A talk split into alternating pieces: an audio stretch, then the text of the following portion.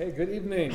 Good evening. A thank you to Rabbi Yisrael Persky for generously sponsoring tonight's shir.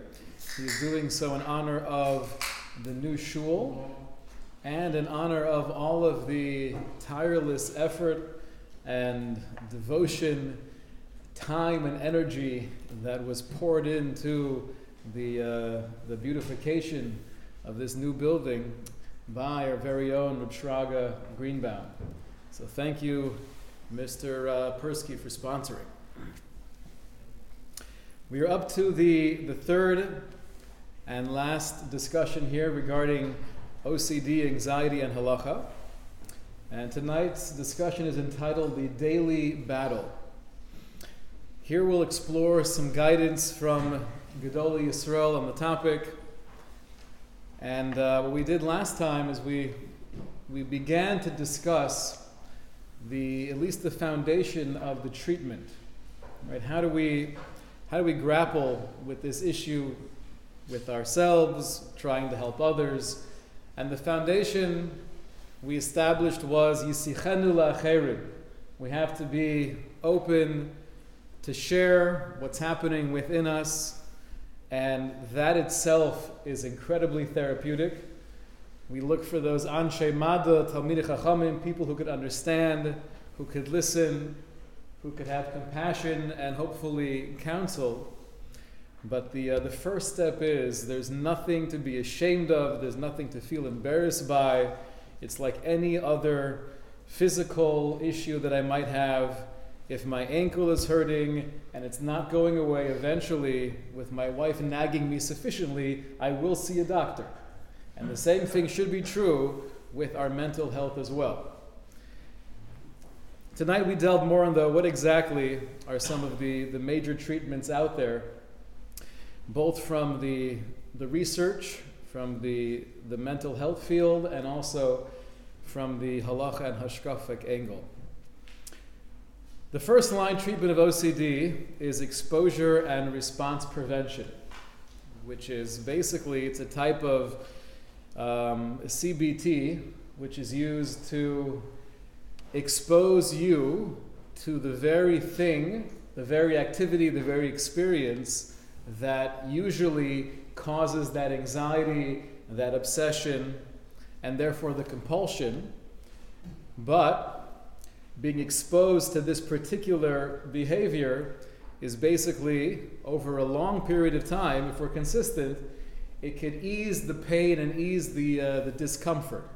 So, for example, a classic case would be right, someone is afraid of ever touching a doorknob because of the germs.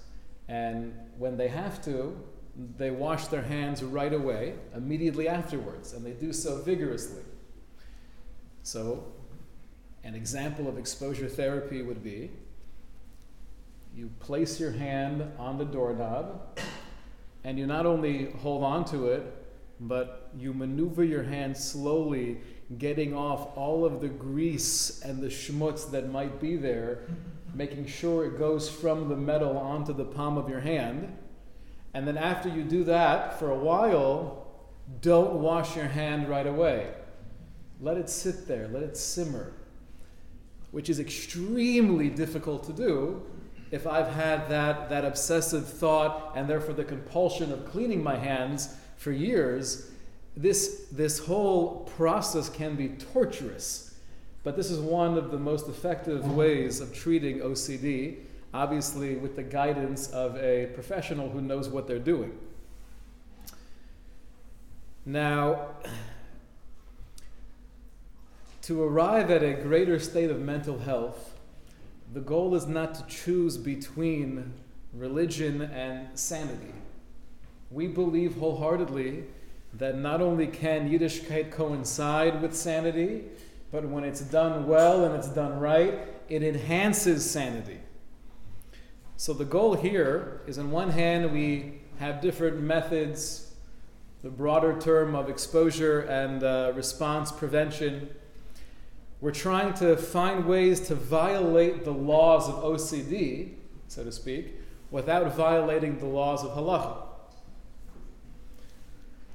So, how do we do that?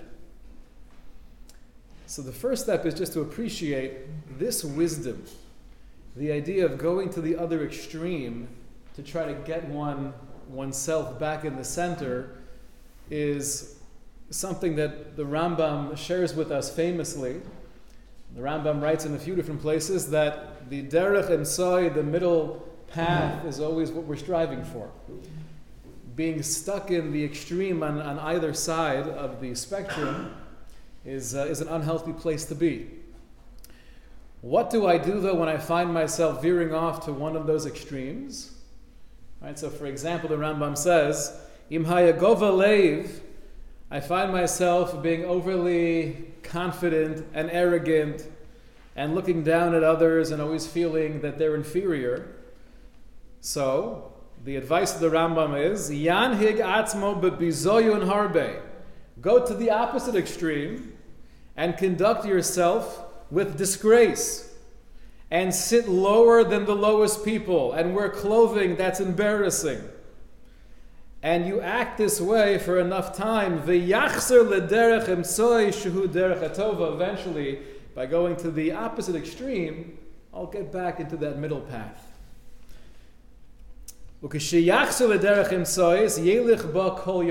Very interesting advice. The Rambam writes once you get back to that middle path, the goal is to maintain that derech, that path, the rest of your life. And I think part of the, uh, the deeper understanding of the Rambam is if we have this tendency to be more extreme, it could be I was on this side for a while, and now I'm trying to move myself back to the center, and I do so by going to the opposite extreme, it might feel more comfortable to stay in the opposite extreme because I have a tendency towards that which is extreme.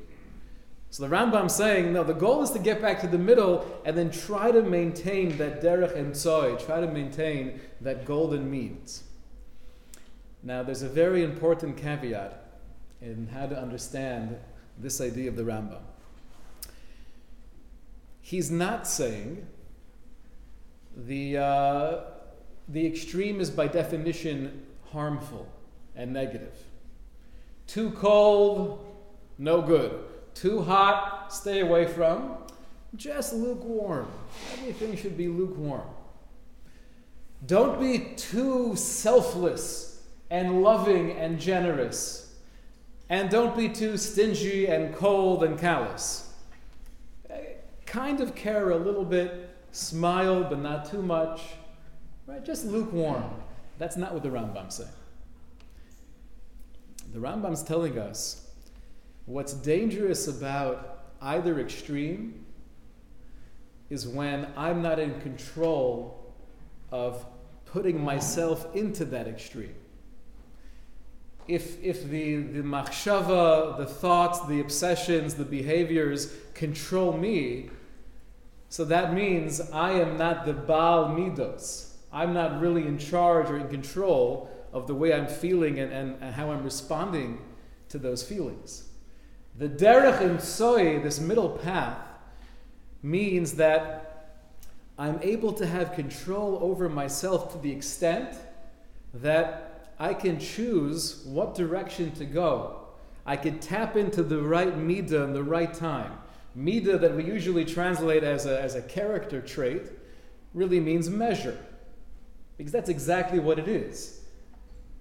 I having the ability to find the proper measure of this feeling or this emotion in the proper place. So going to the extreme could be the call of the hour. Sometimes, of course, you want to be super selfless and loving and altruistic right? You want to be burning hot. And other times, you have to be ice cold. You have to be strong. You have to be principled. But the middle path is I'm in control of those feelings. Those feelings are not in control of me. So the idea of exposure and response prevention is really along the lines of the Rambam's teaching us. Sometimes we have to go and do things, break out of our comfort zone to get back to that place where I have more control over myself. Now, it's interesting in Jewish history, if you were to ask most people what Torah personality of the 20th century stands out as someone who was extremely meticulous, was medakdek in halacha. More. The Brisker Rav. Right? The Brisker Rav is known, and we have many first-hand accounts of the, the, the sensitivity and the diligence and, and the, the desire to make sure to be Yotze according to all opinions, that was the Brisker Rav's personality. Does that mean he was a very intense, very stressed out person? Not at all. We actually find the, uh, the opposite of that. There's a beautiful letter here written by Rav Moshe Shmuel Shapiro, who was a relative of the Brisker Rav and also a good friend.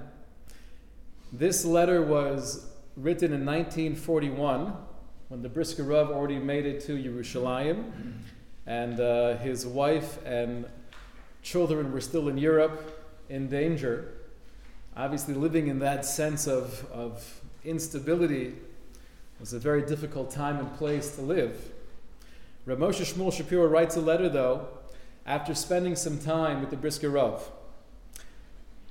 I greatly miss the life of Yerushalayim.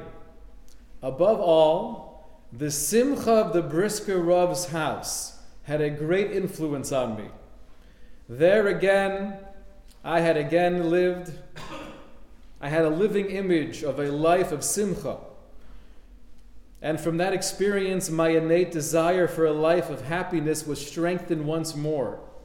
And I was reminded by the home of the Brisker Rav of how much a strong family life brings with it simchas hadas. Right? Simchas hadas is the tranquility, the joy of the mind. What a pleasant surprise it was for me to find that we have such a corner filled with joy in our own family. So it's an amazing insight. This was the description of the house of the Brisker Rav as he's living alone in Jerusalem in 1941, not knowing the fate of his wife and his children. Someone who was always described as being very machmir and very meticulous. But yet the personality was simcha. The reason for this is because he was in control over the way he was practicing, the way he was engaging in Torah, in halacha. It wasn't because I have this anxiety that I need to do the mitzvah in three different ways to therefore feel comfortable, to somehow soothe that fear that I have, but it was coming from the das. It was coming from the intellect.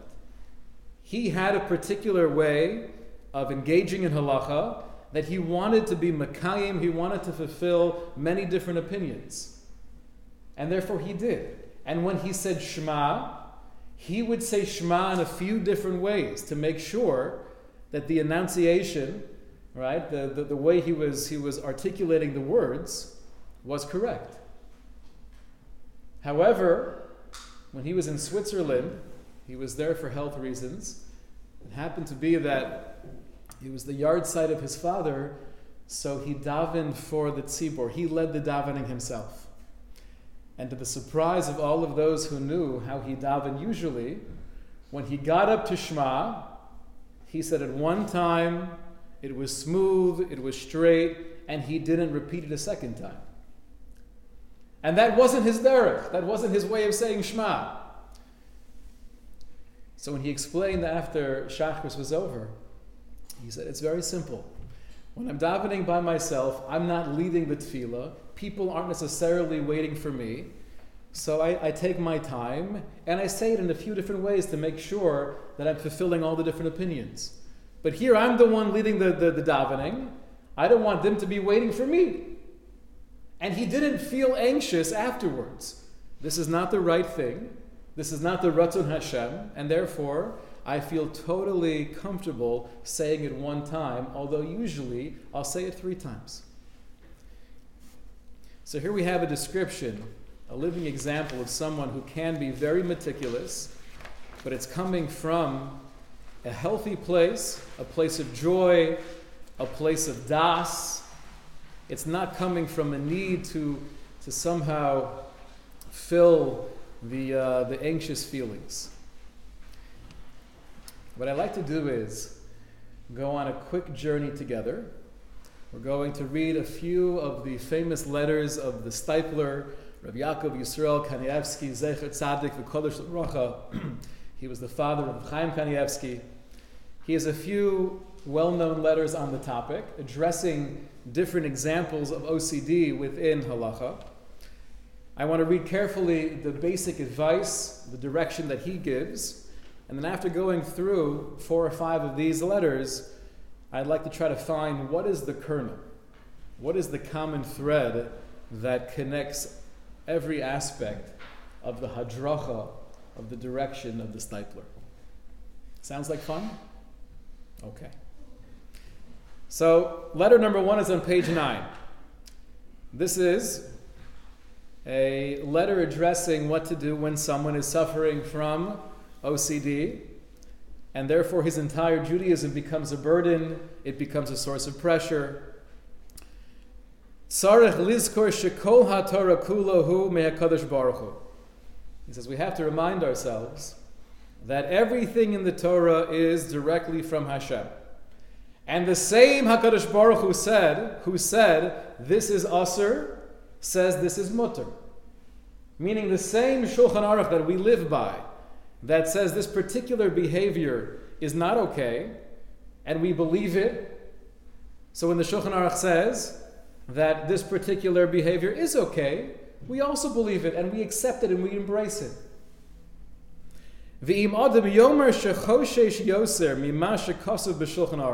If a person says, or a person feels that although the Shulchan Aruch says this is permissible, although this might be the conclusion of the poskim, I, I don't feel so comfortable following this leniency. And I think I'm being machmir. I think this is a, a healthy expression of Yirah Shemayim. Explains a Steipler Be'emetz pour it together shel Torah. I'm violating one of the most fundamental principles of Torah. The Torah has klolim. We have guiding principles how to live life, how to paskin halacha. If I'm not accepting one of those guiding principles because I don't feel comfortable with it, that means on some level I'm denying the, the truth of this aspect of Torah. Bevadai ma she'al piadin ein lochush ein lochush klal. Therefore, the first thing the Steipler says is we have to know what the halacha is and what it's not. In every case where I'm struggling, like the example we quoted from the Dubno Maggid, when I'm carrying that really, really heavy suitcase, and Hashem says, that's such a burden, that's not my mitzvah, that's your own baggage. So when I find myself schlepping, I have to make sure, let me inquire, let me explore what is the halacha, and I will follow that according to the, the guidance of poskim, and anything more, I will not do. Even if it makes me feel more comfortable to add on to what the Shulchan Aruch says, I'm not going to allow myself to do so. The second point he says, Ish margish atzmo, a person who feels this tension within his halacha, within his shmiras hatorah. Sarachu niach kol hanhagaso alpi haras chacham. There has to be a point, right? Again, we're trying to break the laws of OCD without chas v'sholom breaking the laws of halacha. So the first step is I have to know exactly what the halacha requires from me. The way that I do that is I go to someone more knowledgeable than myself, who has more of a mastery of the halacha than I do, and I say, I am suffering greatly. I need you to tell me exactly what needs to be done and how to do it.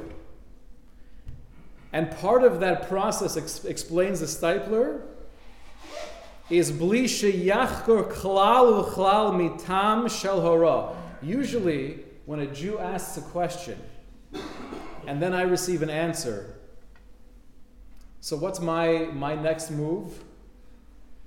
I ask a follow up question. And then you try to answer that. And then I ask a contradiction. And you try to explain. And then I say, but how does that make sense, right? And we could have a 45 minute conversation that all started from the fact that when you gave me the answer, I wanted to explore further. Is that a healthy thing, generally speaking? Yes, we thrive on that, right? How boring life would be if we didn't cherish asking questions.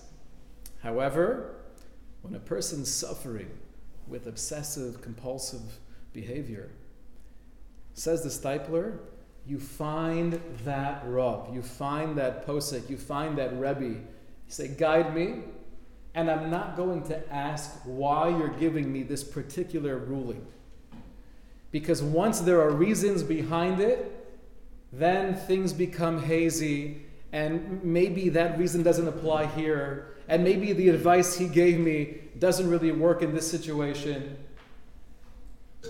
So I have to ask, and I have to accept the answer without probing, which might be one of the hardest things to do for someone who has a lot of questions.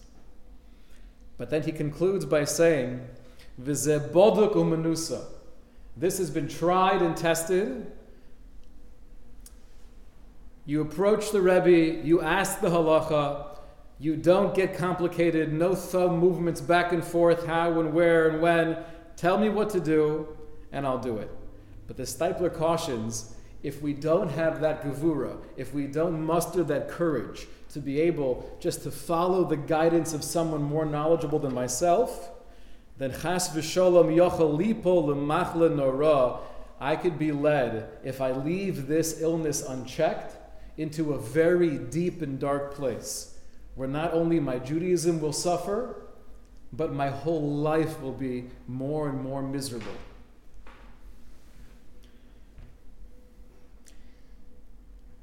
That's letter number one. Letter number two this is regarding a young man who had a hard time with davening. Like we mentioned, a very common example of OCD in halacha is having to repeat words over and over again. And he also had a hard time with feeling comfortable his tefillin was in the right place. The tefillin shel rosh needs to be beineinecha, between your eyes. And he found himself constantly checking and never feeling comfortable. And the third issue was regarding cleanliness. Um, always feeling that maybe he had to wash his hands again because of religious reasons. So says the Steipler, when it comes to davening, let's listen very carefully. She yispalil besider. Take a siddur, try to look inside at the words, daven, uma shekavar avar lo yachzer love bashum ofen. And whatever you already said, don't go back and try to say it again, no matter what, even if you think you didn't say it well, even if you think you botched it up, even if you think you skipped a couple of words, do not go back. And you should know, based on halacha, you are not obligated to do anything more. And again, he reiterates when you're giving this advice to someone who's suffering with OCD and it's manifesting itself in his davening, you say it behechlet. I'm saying it unequivocally, with no explanations, no back and forth. This is the halacha. Say it once and move on, no matter what. Regarding cleaning oneself, this particular young man was concerned that after using the bathroom, he wasn't clean enough to now go and daven. And speaking to people who suffer in this particular area, it could be torturous. Having that, that anxiety, that ongoing feeling of, of not being clean enough to get back into shul, and very common, a person could miss the majority of davening because they're so overwhelmed with the concern that maybe they're not clean enough to get back to tefillah. So to this, the Steipler says, we have to know the halacha. What does the halacha require from someone regarding how clean do you have to be to approach Hashem in tefillah? He says, in the olden days, going back to the times of the Gemara, and when you see Gemaras like this, it gives you such a feeling of gratitude that we no longer live 1500 years ago. What does the Gemara speak about? That they would clean themselves off with stones. They would set aside stones before Shabbos because generally stones are muktzah. Can you imagine the conversation? Mother's in the kitchen, Shendel, please put aside the, sh- the stones for Shabbos. Make sure to get the smooth ones this time. right? That's, that was life. How many stones are you required to, to use to make sure that you're clean enough to go back in the davening? Three. So the Steipler, quoting from the, the Divrei Chaim, explains what's the equivalent to three stones? He says, you take five, maybe six pieces of paper or tissue all together. That should be sufficient. Now it's true the halacha says that you want to be clean to the point where there's not even a mashahu, there's not even a little schmutz. But the halacha also says that lo nitn the Torah le the Torah was not given to angels. So obviously, you could only do what's, respe- what's, what's expected. And explains the Divrei what's expected is to do the equivalent of three stones, which is five or six uh, different papers, and then lo yashkiach klal im nishar naki lo. Don't think about it again. But maybe I'm not fully clean. What's the answer? Hakadosh Baruch Hu is only asking you to follow the halacha. Lo nitna Torah l'malachei The Torah is not given to angels. What is the halacha? The Divrei Chaim is telling us the halacha. Okay? What actually is going on? Maybe there's something left. That's not my responsibility. And the last point he makes regarding the placement of the tefillin, again, it gets back to that first step. What does the halacha actually require from you regarding having your tefillin shel rosh beinei necha? Does it have to be literally beinei necha that you take a ruler and make sure it's equal distance? And the answer is no. It's a hashara, right? It's a basic, uh, you know, it's, it's a feel. You take your hands, you do this. There's no need to measure it. So if it's a little bit more to the right, a little bit more to the left, you're still yotze, that's still considered beinei He ends up this letter by saying the guiding principle is don't do more than your Rebbeim do. If this is what my Rebbe does, this is what my Rosh Yeshiva does, this is what all the great people do that I look up to, if you feel that you need to be doing more, that's a red flag. Okay, that's letter number two. Letter number three is regarding someone who had a very difficult time saying Kriya Shema because he would constantly be concerned he didn't have the right kavana. He wasn't thinking about it well enough as he was saying Kriya Shema. So it would end up taking him a long time to say Shema. To this, the Steipler writes, similar to what he said in the other letter, say it one time, and that's it. Whether or not you think you got it doesn't make a difference. One time and move on regarding a different issue of it is uh, usher to daven when a person needs to use the bathroom. Now, there are halachas in this regard. This is an Orach Chaim Tzadi Beis. However, generally speaking, if a person's healthy, it's not that much of a dilemma. I know if I have to go to the bathroom, I'll go before davening. If I don't have to go to the bathroom, then I'm good. I'll daven. However, this becomes an obsession, and I'm always thinking and questioning, do I have to go to the bathroom? Usually the answer to that question is, now I do. Right?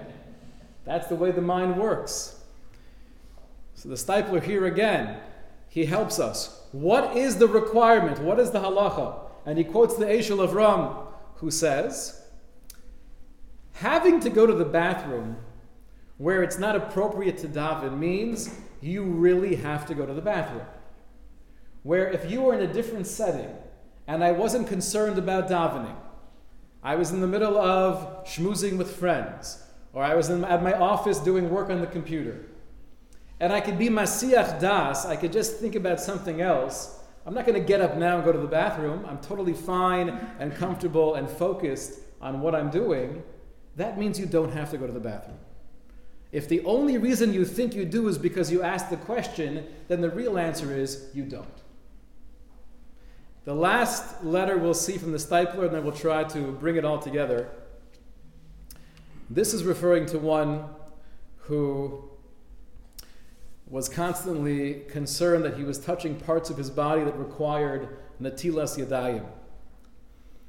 And the Steipler says, regarding the, the struggle of lachshos tamid sheman noga b'makom haton natila, that a person's always concerned that maybe he touched an area that requires washing, you should explain to him as follows.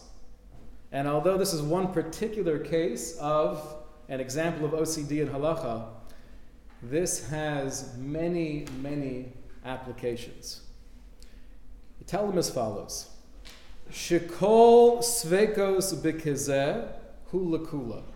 Anytime you have a question that maybe I need to wash my hands, maybe I'm not 100% clean, maybe I didn't say the word correctly, anytime you have a maybe going through your head, even if you think you're pretty sure that I have to wash my hands or I have to say Shema again, every suffix kazeh lekula, we paskin, you go leniently, and you do not wash your hands, and you do not say Shema again. It's suffix lakula. That is the general, that's the klal gadol, the guiding principle when it comes to many of these areas. How do I react to that obsessive thought that's now urging me, it's compelling me to, to act out on that compulsion? I tell myself, it doesn't make a difference what actually happened the only thing I need to do in my life, in my Yiddishkeit, for my health and my sanity and for my family, all I have to do is follow the halacha. Hashem wants nothing more than me following the halacha. I get advice, I understand what it is in every area that I'm struggling with, and I do no more than what the halacha mandates. In a sense, If you had to now summarize all of these different points of the Steipler regarding examples of OCD, how would you explain what's the mantra? What's the, the guiding light that, this, that the Steipler is sharing with us and how we respond to obsessive compulsive behavior?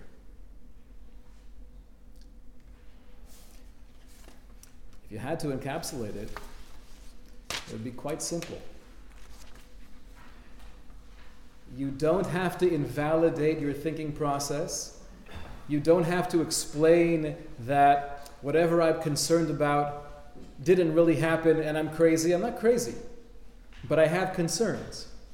I don't have to invalidate those thoughts. Right? To fight against the obsession is something that's only counterproductive. Right? One, one classic example is when it comes to different uh, hirhurim, different thoughts that enter my mind. If there's an inappropriate idea that comes into my head, what do I do now? How do I deal with that inappropriate idea? An image. So, option number one is stop thinking, stop thinking about that. You're so evil, you're gonna go, you stop it. How well does that work? You're feeding fuel to the fire, right? Yisrael Salanter writes about this at great length in one of his letters. He says the only way to combat machshava. The way to fight against thoughts that I don't want to have is not to fight. Don't fight. You try to gently, benachas, you transition to think about something else. Right? The way the human mind works is that if you're focused on something, it's hard to also have something else in mind at the same time. That's why the greatest opportunity for thoughts flooding our mind is during Shemona Esrei when we're not thinking about anything. Right? So, but that's the, that's the advice. Don't fight against the obsession because then you're just, you're creating this inner turmoil and now you're, you're, you're making yourself focus on it more. I have to shift the focus gently. That's the, the underlying issue here in every piece of advice from the Steipler. You don't have to invalidate your concern. Maybe you did touch a place, maybe you didn't. Maybe you should wash your hands, maybe you don't have to. Maybe you didn't say the bracha correctly. Maybe. But, but who cares? Why do you care that you didn't say the bracha well? Well, but I, I want to fulfill the mitzvah. If what you really want to do is to fulfill the will of God, what does God want from me? He wants me to follow halacha. If the halacha is telling me that if I'm not sure what took place in any of these scenarios, be makel, be lenient, don't repeat it. So then that's all I need to do. Now I'll end with something interesting. If you ask the question, and again, this is not something to get into because you want to avoid the, the lumdus, the technicalities of it. But if you ask the question just from an objective standpoint, how can you tell a guy not to repeat the bracha, not to repeat Shema, in a situation where he, he's really concerned he didn't say it? That's a bittul asay, right? I'm, I'm, I'm neglecting to do a mitzvah. How could you say it doesn't make a difference? Eh, just, just keep on moving on. so there's a tshuva, there's a, a letter from Rav Usher Weiss. Rav Usher Weiss is one of the contemporary Gedolim in Eretz Yisrael who writes extensively on medical issues within halacha. And in this particular tshuva, he's addressing a Talmud Chacham Muflog, someone who was very, very accomplished in his learning, who was suffering greatly from OCD. And because of that, he wasn't able to daven correctly. He wasn't able to get the words out. He would be constantly repeating himself. It would take him a long time to daven, and you could imagine that pain and the suffering that he was experiencing. Says Rav Weiss, what the medical professionals, the mental health professionals are telling you, namely, never go back, never try to say it again. Right? Exactly what the Steipler said in his letters, this is the, the opinion as well from the mental health professionals. Keep on going, don't allow yourself to try to say it a second and a third time. And if you continue with the guidance of Mirz Hashem of someone who could really lead you, if you continue following this path, you will regain control over your life. Now, your question to me, writes of Usher Weiss, Talmud Chacham Zen Nafsho B'Sheilaso, paraphrasing Esther when she was speaking to Achashverosh. This, this, this Torah scholar was asking, Am I allowed to follow the advice of the psychologist knowing full well that there could be times where if I keep on going, I'm not actually doing the halacha. Am I allowed to follow that advice? Writes Rav Usher Weiss, we're not going to go through the entire tshuva, but I'll just share with you one line. Nira bezel halacha. It appears to me the halacha is Dereshis chovaso shel ish zeh. Your first obligation Lasos says, kol hanidrash al menas limso mozer marpe lemachlaso is to do everything you can to deserve, to, to, to arrive at that refuah that you desperately deserve. Ulashem kach, and therefore, mutar lo af laver al mitzvahs haTorah. if by following the advice and the counsel of the rofin, of the professionals, you might miss out on a mitzvah here or there, even if that is the case, that's not only acceptable, but you're obligated to follow the advice of the medical professionals. Now, how do we explain that? How are you allowed to potentially do something where I'm missing out on a mitzvah? so he says the following idea, and this we find in many sources. If the only way for me to buy a lulav and esrog before Sukkot is to spend $100,000, and that would basically wipe me out. Right? Halavai had that to be wiped out. But that would wipe me out. Am I obligated to purchase a lulav and esrog? If I don't, I'm not going to to fulfill the mitzvah. So the halacha is no. If it's more than a chomesh, more than 20% of your assets, you are not obligated to spend more than that to fulfill a mitzvah. So explains Rav Asher Weiss, as well as many, many other achronim, it's not limited to spending this much amount of money where you're no longer obligated. It's true also when it comes to physical and mental health. If by eating matzah on Pesach, right, there is no oat matzah available this year, and the only matzah I have available is the regular old fashioned wheat matzah, and when I eat even the smallest kazayas, I'm going to be knocked out for a week and a half. Is it going to kill me? No. It's not pikuach nefesh. But it'll make me a chola. It'll make me sick in bed for a week and a half. Do I still have to eat the matzah? The answer is no. Because HaKadosh Baruch Hu says, I want you to do my mitzvos desperately because you connect with me through every mitzvah. But I don't ask of you to destroy yourself financially, and I don't ask of you to harm yourself physically or psychologically. If you were to ask this person suffering from OCD, if you could spend 20% of your assets and have a complete and total cure, would you do it? What would the response be? You better believe it. Forget my assets. I would go and borrow hundreds of thousands of dollars and, and be meshuba to pay it back for the next 80 years if I could somehow get to a place where I'm healthy and happy and functioning. If that's the case, explains Rav Asher Weiss, even if theoretically, by following the advice of the doctors, you might miss out on a mitzvah here or there. In the long run, you're being Makayim, you're fulfilling the ultimate mitzvah, which is getting yourself back to a place where I could live with a sense of simcha, of shlemus, of wholesomeness. That's the ultimate mitzvah. Now, obviously, these types of, of ideas are very difficult and dangerous to apply at home. Right? Once you start going down this path of the ends potentially justifying the means, you could come up with many, many crazy and warped ideas.